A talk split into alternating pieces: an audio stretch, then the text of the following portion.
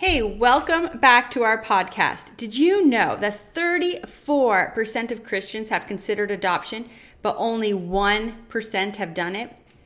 Today we're talking to Amanda, a foster and an adoptive parent. And Amanda talks about raising children with fetal alcohol syndrome. And in this episode, we're going to be talking about what the church can do to support families through the journey of fostering and adoption. And Amanda saw a need, and so she started a ministry to help churches connect with orphan care. You're going to love Amanda's heart. Here's her story.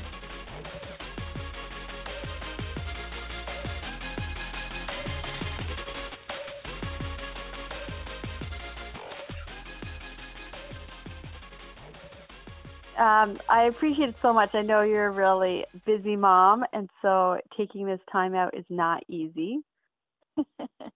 No problem at all. So I want to start off by looking at when did you first think about foster care and adoption? What did your family look like before you started this journey? So my husband and I had been married about a year.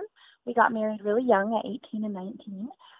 Everyone thought we were crazy, and both of us had been on our own separate journeys to kind of just come around orphans. That's what we had been raised by in the church and that sort of thing, and we had always envisioned it meaning to go and work in an orphanage. And in that first year of life, I don't know why it came about, but we just started talking about adoption and realized that there was this different way to help vulnerable kids.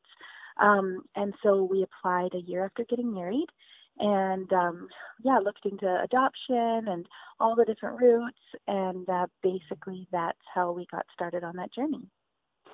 And so what was the first your meeting with your foster care worker and all that kind of stuff? So how did that journey, for someone who's thinking about starting out into the world of foster care and adoption, what is that first step like?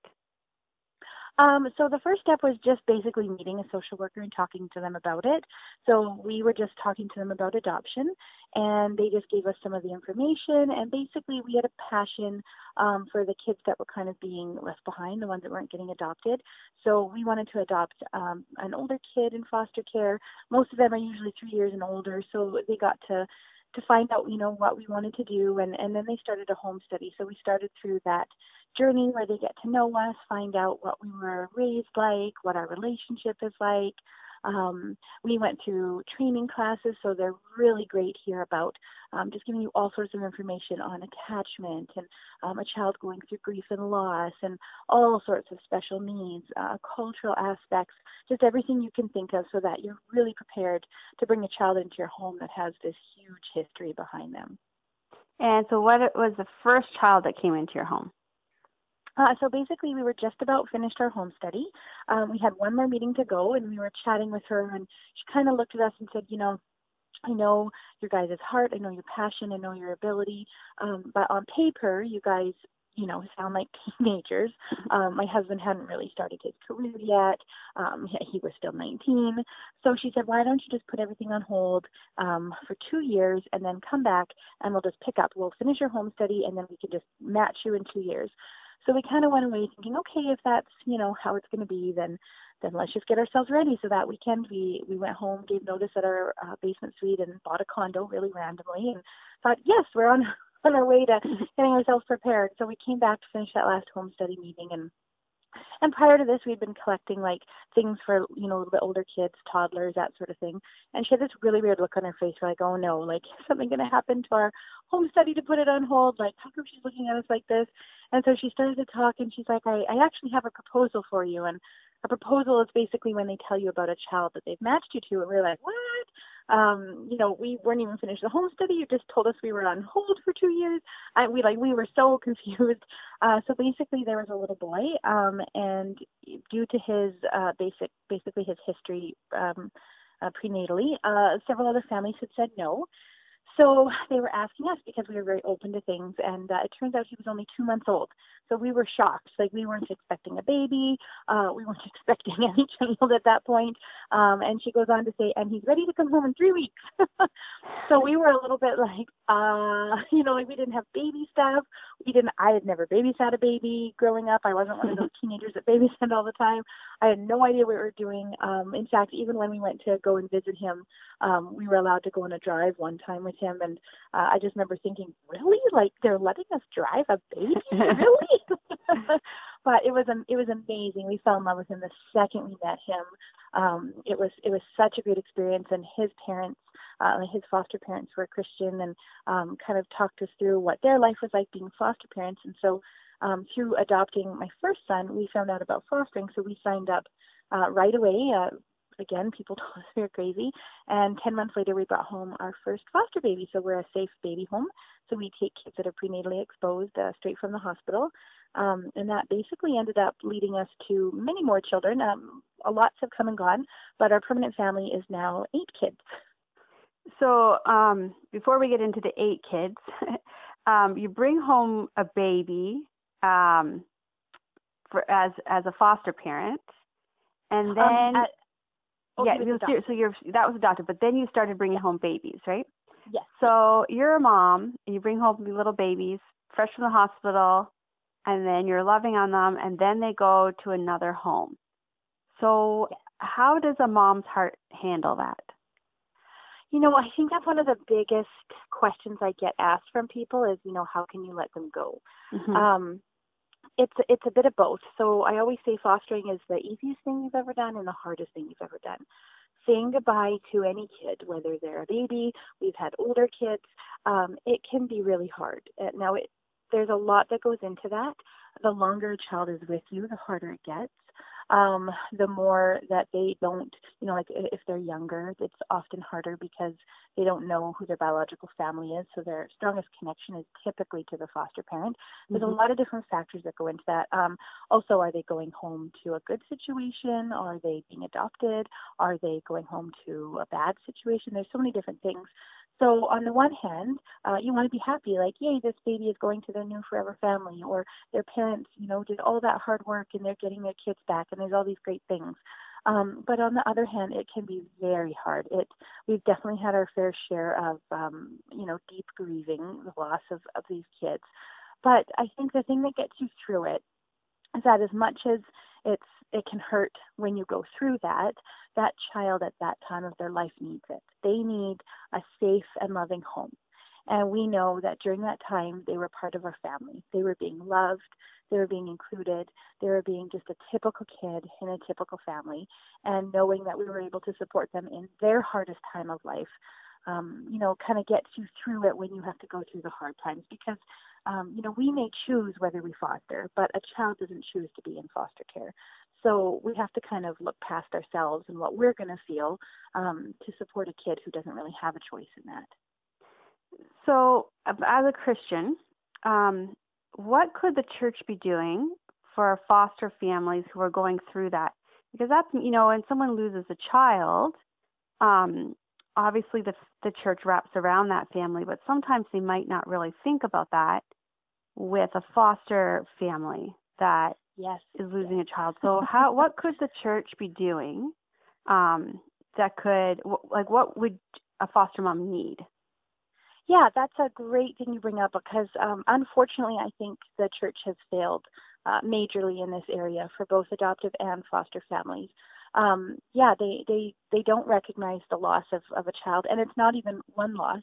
It's a continued loss. You lose kids over and over again, and you can't really grieve them in the same way that you would, say, the death of a child because there's no, there's no closure. You mm-hmm. don't know what that child's life is like. You don't know, what's happening, and you may never know what's going on. So it's really hard to kind of move past it. So the church can help in so many ways, not even just with the loss of the child, but just with foster and adoptive parents in general, because 9 out of 10 times they're dealing with kids with special needs. And that means you're spending all of your time dealing with that, or visits, or cultural things, or anything that kind of wraps around that, and really most of the time just surviving because their needs are so high. They're not able to just do the normal life stuff that the rest of the world is so much more used to. So the church can wrap around in so many ways. They can bring meals. That is an easy one. Anyone can do that. They can help out with babysitting. give the parents a night off, even just to help them go to an appointment, or maybe take a couple of the other kids out for some one-on-one time, that sort of thing. They can help with things around the house, like cleaning, or maybe raking the leaves, or a reno, so that they have that extra bedroom to let two more kids come into their family. Just anything like that is really helpful, because usually we're so busy dealing with kids, those things get neglected, and it can be overwhelming and hard. So that's really important for the church. And I think also just surrounding them in prayer, because they go through a lot of different battles, and listening. I think a lot of foster and adoptive parents feel very isolated and alone, and the ones that are lucky enough to find like a support group that of fellow adoptive foster parents it's so great, but usually those other people are also in the trenches. So they can't necessarily help in all the same ways that people who aren't going through this can. So just even listening to them, inviting them over for dinner.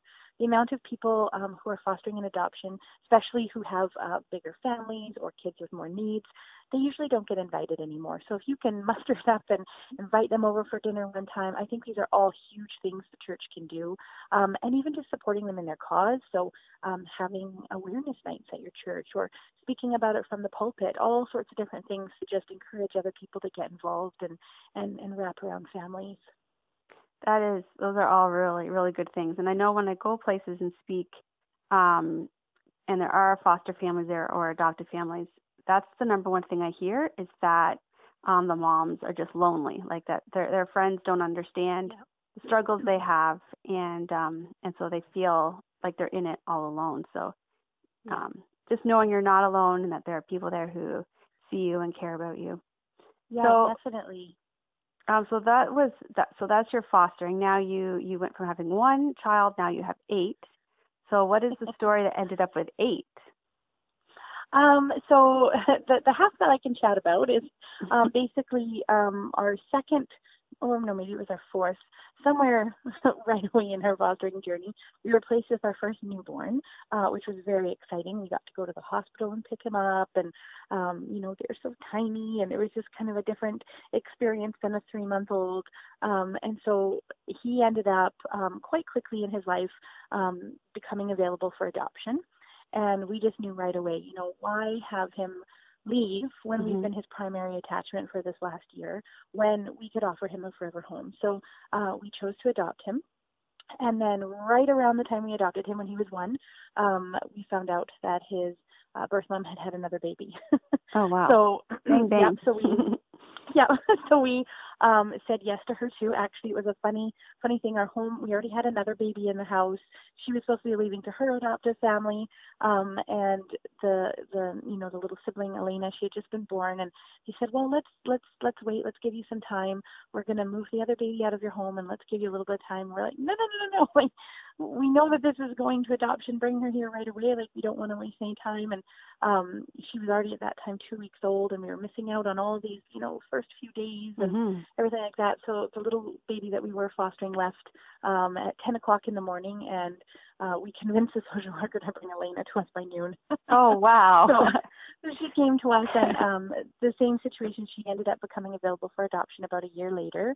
So we adopted her.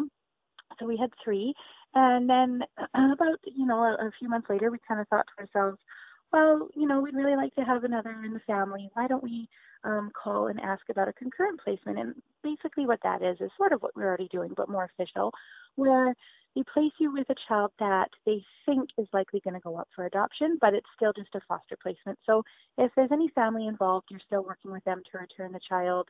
You're trying to get that reconciliation together. But they might know something like, well, this particular parent isn't involved, or maybe there's some sort of history that means it's likely to happen, that sort of thing. So we phoned on a Friday and told our social worker, and she said, okay, I'll call you next week, and we'll update your home study, and we'll do all this paperwork and get you on the list and that sort of thing, and it's going to take some time. Like, okay, no problem, we're in no rush. Monday we get a phone call from the placement team. They said, oh, we have a concurrent placement for you can come pick her up. So wow, it was kind of funny. We phoned Friday, and the next week we already had her home. So we got to pick her up from the hospital, a little newborn, who did then come available for adoption a year later. That one didn't go quite as smoothly due to just some cultural differences, racial, that sort of thing. They did end up trying to move her, but we advocated for her to stay and won, and so we ended up getting to adopt her. Now, before you move on, let's pause there for a second, because a lot of people listening would be like, wow, that is too dangerous to my emotions. Like, so you would have someone come into your home, a brand new baby that you're planning on adopting, the whole first year of bonding hanging over your head that she might just be gone out of your family. So how do you do that? Well, the one thing I always caution people is, I think, so in Canada we call this concurrent adoption. I think in the United States you guys call it foster to adopt. The one thing I always caution people is it's such an amazing route, because a child then doesn't have to break that primary attachment. If they're newborn, or that very extended attachment if they're older. It's great that a foster family can adopt that child. They've built that attachment. But yes, it can go horribly wrong for the adoptive parent, in the sense that it can be very painful and that sort of thing. But it's so important to be able to maintain that consistency. But what I do caution people is that because it's so unknown, and you don't know what's going to happen. And not only could they go back to their biological family, but sometimes we find extended family, or in our case, we try and find a cultural match, that sort of thing. So I don't encourage people to do it if they have no children. I don't personally think it's the wisest thing, because it can end up being such a heartbreaking, traumatic experience.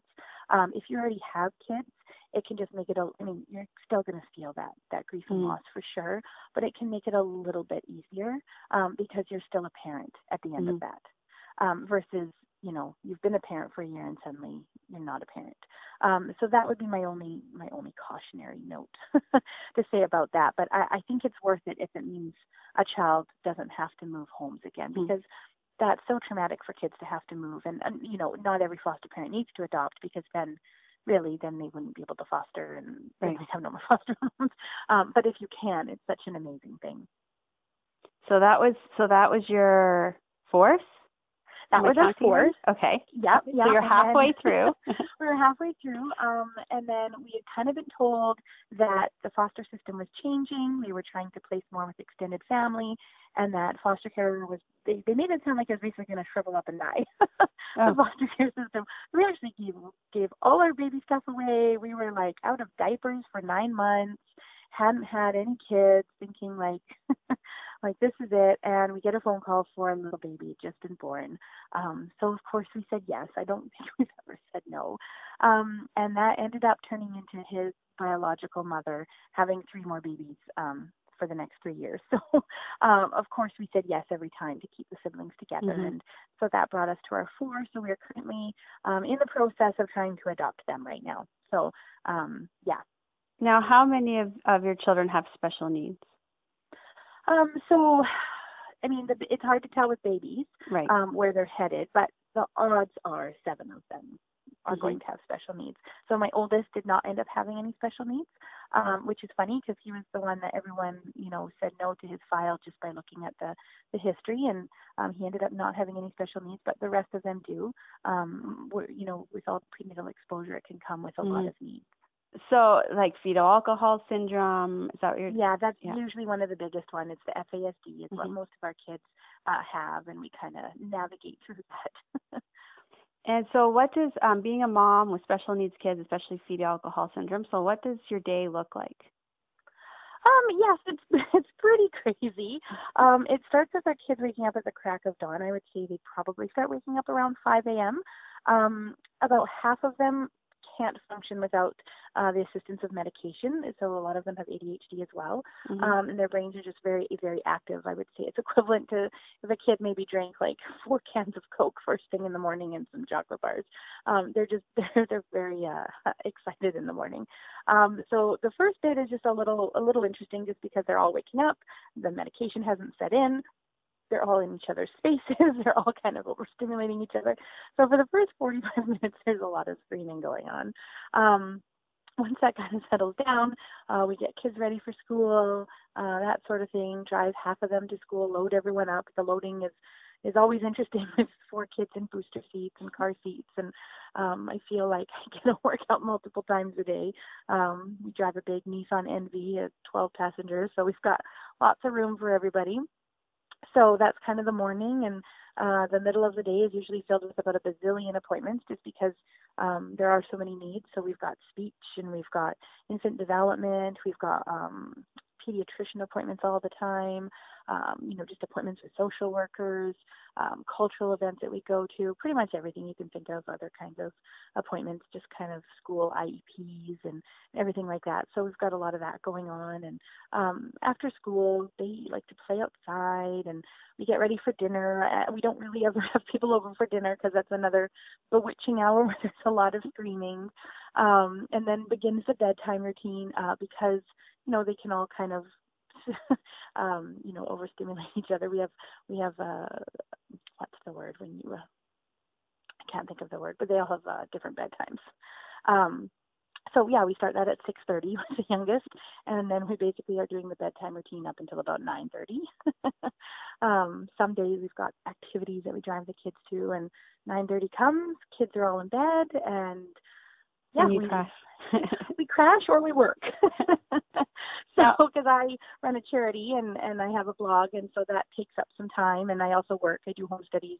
I'm a social worker, so I do home studies for adoptive families. And so sometimes I'm writing reports and doing that stuff. And then sometimes we crash and maybe watch a show or something. So that's the next thing I was going to say. On top of all of that, now you have started a ministry or a charity. So what led you to decide to do that? Like, you didn't have enough on your plate.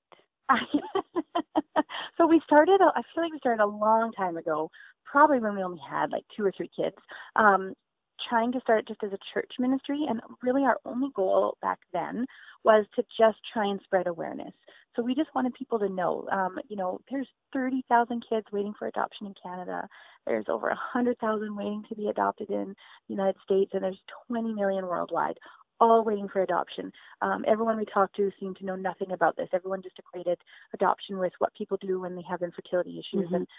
And, that's not all that it is. It's so much more than that.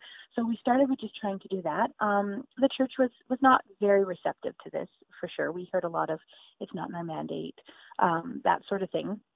So one of them actually encouraged us to start our own charity. And at first I was a little bit like, no, we want the church to support us in this, but it ended up being a blessing in disguise because we started this charity. A bunch of us adoptive moms did it, formed our board, and basically we just said, okay, what are the gaps? What can we do to help people? Because there's not a lot in Canada right now. The mm-hmm. United States is so far ahead of us, like 20 to 40 years ahead of us in what they've accomplished and the organizations and charities that exist and all that sort of thing. But Canada's quite behind. So we started the charity and we said, okay, well, we want to do awareness. We want to let people know about all the kids waiting for adoption. We wanted people to know that there's this need for more foster parents. We want to do education, so let's let them know about trauma and let them know about all these special needs, because so many people, they hear special needs adoptions or equate that with fostering, and they think, oh, no, I could never do that. So let's educate them on it so they're not so scared. And then finally, support. What can we do to support families, whether it be people who are in the process? So many people think of just one thing when it comes to adoption in particular. Everyone is different, but some of them equate it to, oh, I'm adopting a child, from Africa. Some people equate it to, oh, a birth mother is choosing me and I'm adopting a newborn. Everyone has their own different perception of it. So, they never know where to start. And, I'm open to this, but I don't know, where I fit in for that. So we wanted to support them, walk them through that process. This is how you can adopt. This is how you can foster. This is how the different routes, are. This is how you can fundraise, or how you can find grants available, that sort of thing. And then just, how can we get people connected and supported that way? So support groups and that sort of thing. And most recently we started a fund, actually, because when you adopt out of foster care, you get a lot of financial support if you need something like speech therapy or OT or anything like that. But anyone else doesn't. If you adopt through like a newborn from a birth mother, if you adopt overseas, you don't get any support. So we started this fund to basically support adoptive and foster families to help them. So if they need a service dog or they need counseling or their child might need speech therapy, anything you can think of, we want to fund that. So that's kind of been how our organization has grown. We're wanting to get into advocacy and just keep spreading the awareness and, sponsor foster families, just anything we can do to basically help foster and adoptive families so that they can help the kids that need families. So if people wanted to support this ministry, how would they find you? So they can go to homeforeverychild.org. That's our website. And we love support in lots of different ways. I think prayer is a big one. We always appreciate that. You can donate because it happens to be, in Canada particularly, the type of charity that not a lot of people want to support because they don't know anything about it and they don't quite understand. We need volunteers, so anyone that lives near us. We're based out of BC, but we are a national organization, so we have different chapters that we've just started in Alberta and in Ontario. We're trying to get to other provinces. We need teams to help get that off the ground, that sort of thing. If you have insight into anything like web design or throwing fundraisers or anything you can think of, we just appreciate it, any kind of support that way. So you can look us up online at homeforeverychild.org. So if there's churches in Alberta, Ontario, or BC, they could contact you. And definitely this is an organization that church could have come in and help them, right, to get to the place where they can be supporting families. And then if you are in other provinces, could they contact you if they were thinking, wow, we need that here where I am, let me step in and help with that? Oh, yes, for sure. That any province can contact us. We're happy to get connected. Those two provinces are just where we happen to have teams that, have just shown interest for this year. But we would love to get it in every province. So for the people who are listening right now, and I remember I listened to you, this is how I heard about your organization, on TV, and you shared a stat with me, and it was comparing families who think about adoption as opposed to families that actually do adopt in our churches. So for the person who's listening to this and they've been thinking about adoption, if you could share that stat and just kind of maybe help them get over that hurdle. Yes, so that is 34% of Christians have considered adoption, but only 1% has actually done it. So 34% think about adoption, feel called to adoption, but only 1% actually does. Yes, so the number of people thinking about it is so different than the people who have actually done it, so we need to get that 1% way up. So that when I hear that tells me that's probably at least 30%, maybe 29, somewhere around that percent, that God is probably calling them to adopt. But there are so many fears. And even just that first, pick up the phone, call social services, looking for information, even that, just that first step can be so fearful. So for the person who's listening and they've been thinking about it, they have all these excuses, I'm going to in a few years or whatever, what would you say to them to help them get over that first hurdle, that first fear? Yeah, well, I would start by saying go check out my blog. It's mylovelycrazylife.com, and I actually have a post right on there, Top 10 Biggest Myths About Adoption. So I would say start there, see all the different things that a lot of people think that really aren't true. That would be a great way. There's a lot of different articles on there actually dispelling myths, how to get started with fostering, that sort of thing. The next thing I would say is contact Home for Every Child. We will just walk you through it.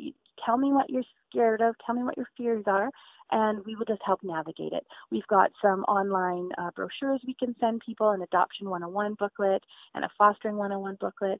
So we'll do whatever we can to just get you the right information and answer any questions and distill any of those myths for you so that you kind of feel more confident before you take that next step. All right, so we're running out of time here. So for our last question, we want to pray for you today. So how can we pray for your family today?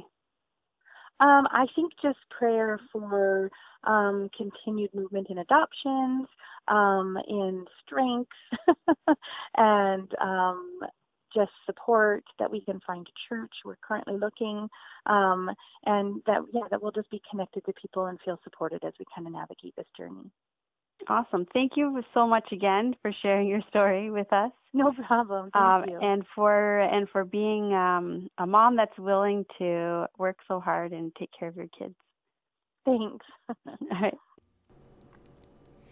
Thanks for listening to Amanda's story. One of the things the church can do is go and check out Home for Every Child. And if you're in Ontario, please check out the Together for Adoption Fostering Conference that's going to be on May 24th and 25th, and that's going to be held in Waterloo. So what can the church do? Well, send your church and your youth pastors so they can learn how to support families who are fostering and adopting. But also, if you have foster or adoptive families in your church, send them to this conference. Pay their way, get them a hotel for the night, and make sure you find childcare. All right, we're going to be back next week. And this week, I'm going to be recording an episode where we answer questions. So if you have any questions about adoption or about fostering, please email me at lauraleesiemens.com. I will put that email in the show notes. All right, see you next week.